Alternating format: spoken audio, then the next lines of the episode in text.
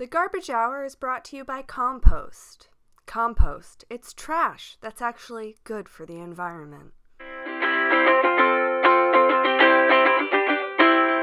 They took her post off Facebook 'cause some men thought it was rude. But she still got a thing or two to say to all those shitty dudes here on The Garbage Hour. Don't take it personally as we smash the patriarchy. Here on The Garbage, here on The Garbage, here on The Garbage Hour. Hello, and welcome to The Garbage Hour. I continue to be Meghan McGuire. Today, as always, I will be taking on a fun, light-hearted topic. The national walkout was last Wednesday, and it was amazing to see the pictures of students all around the country gathering with their peers and standing against gun violence, as well as students from my high school doing the walkout a few days late because of a monster snowstorm. But of course, with every beautiful thing, there is an asshole on Twitter to ruin it. A man on Twitter whose handle was the very clever at oil underscore guns underscore America, or Murica, you get it, tweeted a picture of a group of young women holding up signs that read things like K K K, N R A, U S A, and fuck your guns, with the comment, quote, "You'll notice that not one of these gals is on a trajectory for hotness."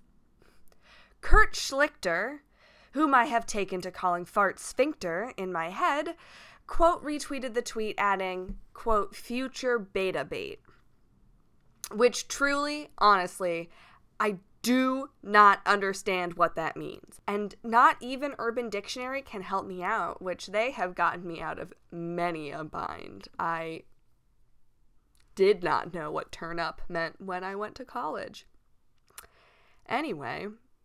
But, like, I guess beta bait is, like, they would be bait for beta men, like, not alpha men, like, weak men. I don't know. There's also, like, a video game definition of, like, things that are promised in the beta of a game that aren't there. So maybe there's something with that. There were some Reddit discussions that I could have dug deep into, but I, I like myself too much to just, like, go down that rabbit hole. So I have the basic understanding of what it means, but it just, the point is, this Breitbart-inspired fart monster and the people he encourages are disgusting. But whatever, it doesn't just speak to the far right and the Twitter bots they breed. It speaks to a bigger problem of the sexualization of young girls, very much against their consent. The group of the young women in the picture retweeted by Fart Sphincter, uh, we're doing very little to be, for lack of a better term, asking for it. That is, asking to be sexually objectified. And I should insert the biggest disclaimer here. No woman is asking for it unless they yell, "Please objectify me." And you should double check to make sure that they're being serious, because when someone says something like that, they are probably fucking with you. But because they appeared to be girls and they were doing something other than living in a cocoon waiting to emerge to be a beautiful butterfly, men took that opportunity to sexualize them and comment on their appearance. And because they were doing something that was contrary to what Sphincter and his pals saw as good and right and proper, they felt the need to bully and sexualize these young women, who, to be honest, looked like they were maybe fifteen. So, lesson one we've learned. Girls' bodies are always open for comment by men, especially when doing something that the men see as distasteful. Another example of this happening this week was a candidate for the Maine House of Representatives. Yes, that would be the good people from my home state, calling Stoneman Douglas student Emma Gonzalez a, quote, "skinhead lesbian," end quote, and then calling David Hogg, another student from Stoneman Douglas, a liar. You will notice that his comment about the male student was only about what he said. while the comment about Emma Gonzalez was about her appearance and what he perceived as her sexual orientation. And to be clear here, Emma Gonzalez identifies as bisexual. He issued an apology and made his personal and campaign accounts private, and then dropped out of the race. All this to say that young girls are sexualized and judged based on their appearance and without their consent. And it's not just done on the macro level in every corner of Twitter. It's happening on the micro level. It's an everyday occurrence for girls and young women, and it's happening all the goddamn time. Our lives are saturated in it. The most obvious example of this is dress coding. This is the use of a school's dress code to send girls home, punishing them, or make them change based on what they're wearing and how it violates the dress code. And on the surface, this looks like a reasonable thing. Dress codes are the rules, and the girls are seen as breaking the rules. But dress codes disproportionately are used to punish young women. I looked at my high school student handbook to jog my memory of the Brunswick High School dress code, and I'm pretty sure the wording has not changed a single word since I graduated. So here it is. The Brunswick School Department believes that appropriate grooming and dress contribute to the quality of the educational environment. To this end, students are required to wear to school or to school functions clean and appropriate clothing that does not distract or interfere with the educational opportunity of the other students. Clothing, hair, cosmetics, scented products, jewelry, or appearance that may disrupt the normal operations of the school are not acceptable. The following guidelines shall be deemed to be the minimum necessary for compliance with the student dress and grooming policy. Clothing that depicts or in any way refers to, advertises, or promotes profanity, illegal drugs, alcohol, or tobacco products, that has sexual implications, that promotes violence or illegal acts, or that is der- derogatory toward any group or individual is not allowed. Shoes, sneakers, and sandals will be worn by all students while on school grounds. All clothing is to fit properly, be of appropriate length, and not be revealing or indecent. Underwear should not be visible, and clothing should cover the chest, midriff, and mid-thigh appropriately. Garments, chains, some chain-like necklaces, and or accessories that may be used as a weapon or perceived as a gang member symbol will not be allowed. Gang member symbol. Styles of grooming and or dress that block vision will not be allowed. Students attending classes such as, but not limited to, uh, this is blah blah blah stuff about uh, physical education, tech ed, lab classes. Teachers will notify students of these rules. Students may be required to move hats. It is not the intention of these guidelines to usurp the authority of parents slash guardians for determining appropriate dress and grooming for their children. And then there's more about, like, working with parents and guardians. You get it. It's pretty vague. And actually not as strict as some school dress codes, but I do remember it being very unevenly enforced. Inspe- especially what I call the decency clause. All uh, clothing is to fit properly, be of appropriate length, and not be revealing or indecent. Underwear should not be visible, and clothing should cover the chest, midriff, and mid-thigh regions appropriately. Great. How wonderfully vague. But behind this were very specific rules for women. Let's start with the chest, midriff, and mid-thigh. Um... That's obviously targeting women's fashion because most traditionally masculine clothing um, doesn't expose uh, the midriff or the chest, um, and uh, unless they're wearing, I guess, a very deep V-neck. And when they say appropriate length, they measured that by shorts and skirts going beyond your fingertips. I remember standing in my bedroom in the morning and measuring, making sure that I wasn't going to offend anyone. And when they said revealing, they meant you couldn't wear tank tops with straps skinnier than three fingers wide. And you know the excuse we were given. It was because our shoulders and our legs would be distracting to the boys. Well, I found it pretty distracting when I saw boys' boxers on a pretty much daily basis, and even though the dress code says that underwear should not be visible, they were never sent to pick clothes out from the lost and found. Listen, I understand that we shouldn't wear, like, bikinis to school, but wearing a tank top to school because there is no A C in the classrooms shouldn't be grounds for being sent home. But my school doesn't represent the worst of dress coding. Some schools prevent girls from wearing leggings or yoga pants. Girls get detention or in-school suspension for leggings or yoga pants. The reason they are given is that it will distract the boys. Or, as one teacher told Catherine Perlman, a mother of two and a social worker, if boys see girls in yoga pants, they will get aroused and thus be embarrassed. She raises an important question in response to this. What about the shame that the girls feel for having their bodies so openly judged for what they're wearing? Stories like this are infuriating to me because they seem to prioritize boys' educations over girls. Boys' abilities to focus in class are more important than girls' abilities to even be in class in the first place.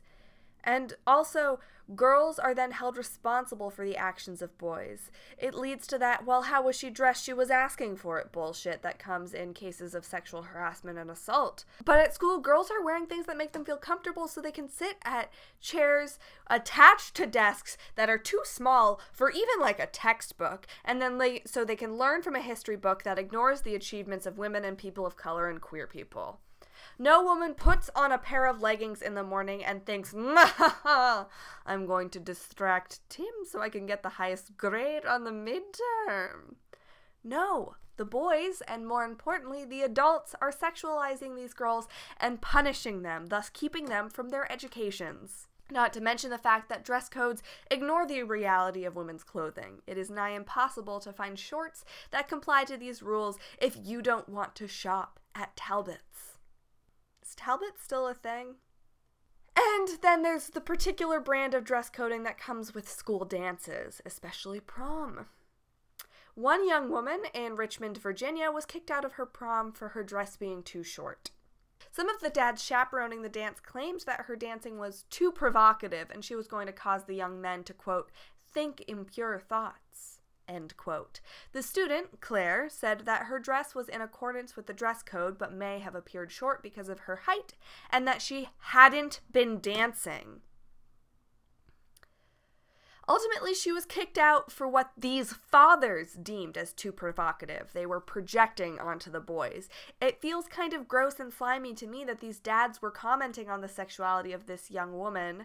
They were thinking impure thoughts. The dads were. And she is a um, child. Ugh. The responsibility for men's actions and men's impure thoughts are on the girls. It should not be our burden to bear. Girls' bodies and girls' clothes are so heavily policed, not because of how they use the clothes or wear the clothes, but how men view it.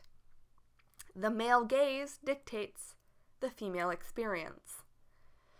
And then the issue of dress coding and sexualizing bodies becomes a more marked problem when you take into consideration intersectional identities.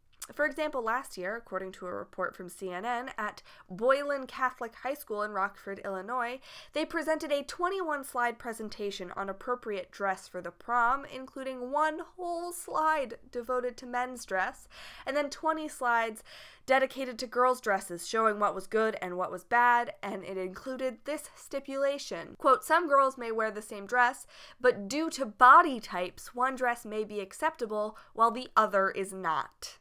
Cool, cool, cool. So basically, the dress code is affected not just by how the dresses look or the s- length of the skirt, but the bodies that they're on.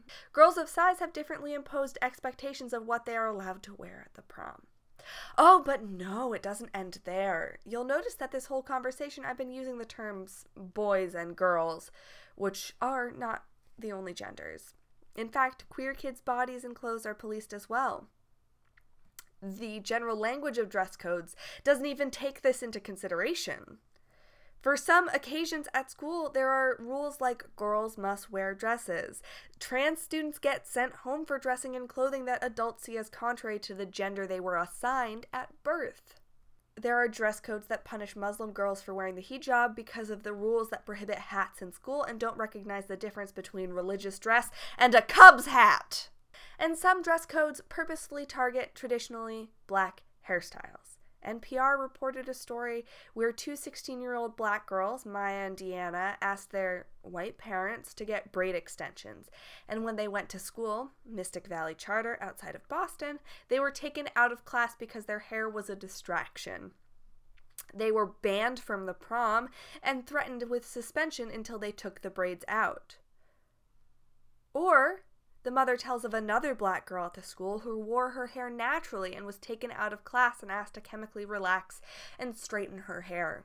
It doesn't stop at the hair for young black girls. It's a whole thing. There is a trend called the, quote, adultification of black girls, according to Jamelia Blake. Stereotypes of black adults, especially black women, are put on black kids. Black women are seen as angry and aggressive, and black girls are forced to bear that stigma and be punished according to that stigma. So the hairstyles that are commonly associated with blackness are policed because they are inextricably linked with these stereotypes and stigma. But what do head wraps or braids or natural hair have to do with girls' educations? Mostly nothing. And this is especially infuriating because, as Dorinda J. Carter Andrews, who is Assistant Dean of Equity Outreach Initiatives at Michigan State University, as her research shows, black girls are more likely to receive harsher punishment over their white counterparts. They're seen as more grown up and more a lot of things purely because they're black. And additionally, this seems to have a negative impact on these girls' educations. It has a negative effect on their experiences in the classroom and learning, and with how their peers view them. Honestly, it seems less about dress coding and more about race coding at that point.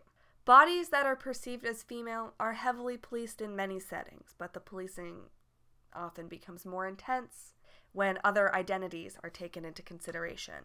We, as a society, need to take a long, hard look at how we talk about girls and young women. We are forcing sexuality on them, judging their future hotness or judging their perceived sexuality. We punish them for men's thoughts and actions and value their modesty, sarcastic air quotes, over their education and presence in the classroom. Women's bodies are seen as public property, as something for us to judge and consume and change as we see fit, and that starts from an early fucking age. And it happens without their consent. It's a burden that girls and queer kids and brown kids and black kids have to bear, and that's not fair. That we punish them for having bodies, make them ashamed of their bodies or their identities and their very existence and ability to take up space. No wonder young people are making noise and trying to make big change. We've placed the burden of the whole world on them and then blamed them for it. And now they're gonna do something about it. Garbage, garbage, oh, we got garbage up in here. And now for our weekly segment, Sifting Through the Trash, in which I find something in my trash can more qualified to be president than Donald J. Trump. Let's see. Oops.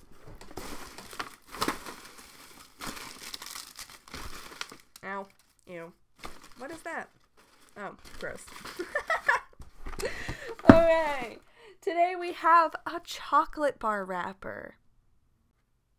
This chocolate bar wrapper for the endangered species, the Eurasian eagle owl, is more qualified to be president than Donald Trump. Oops. And our other segment, well, what the fuck am I supposed to do, Megan? Where I answer that very question.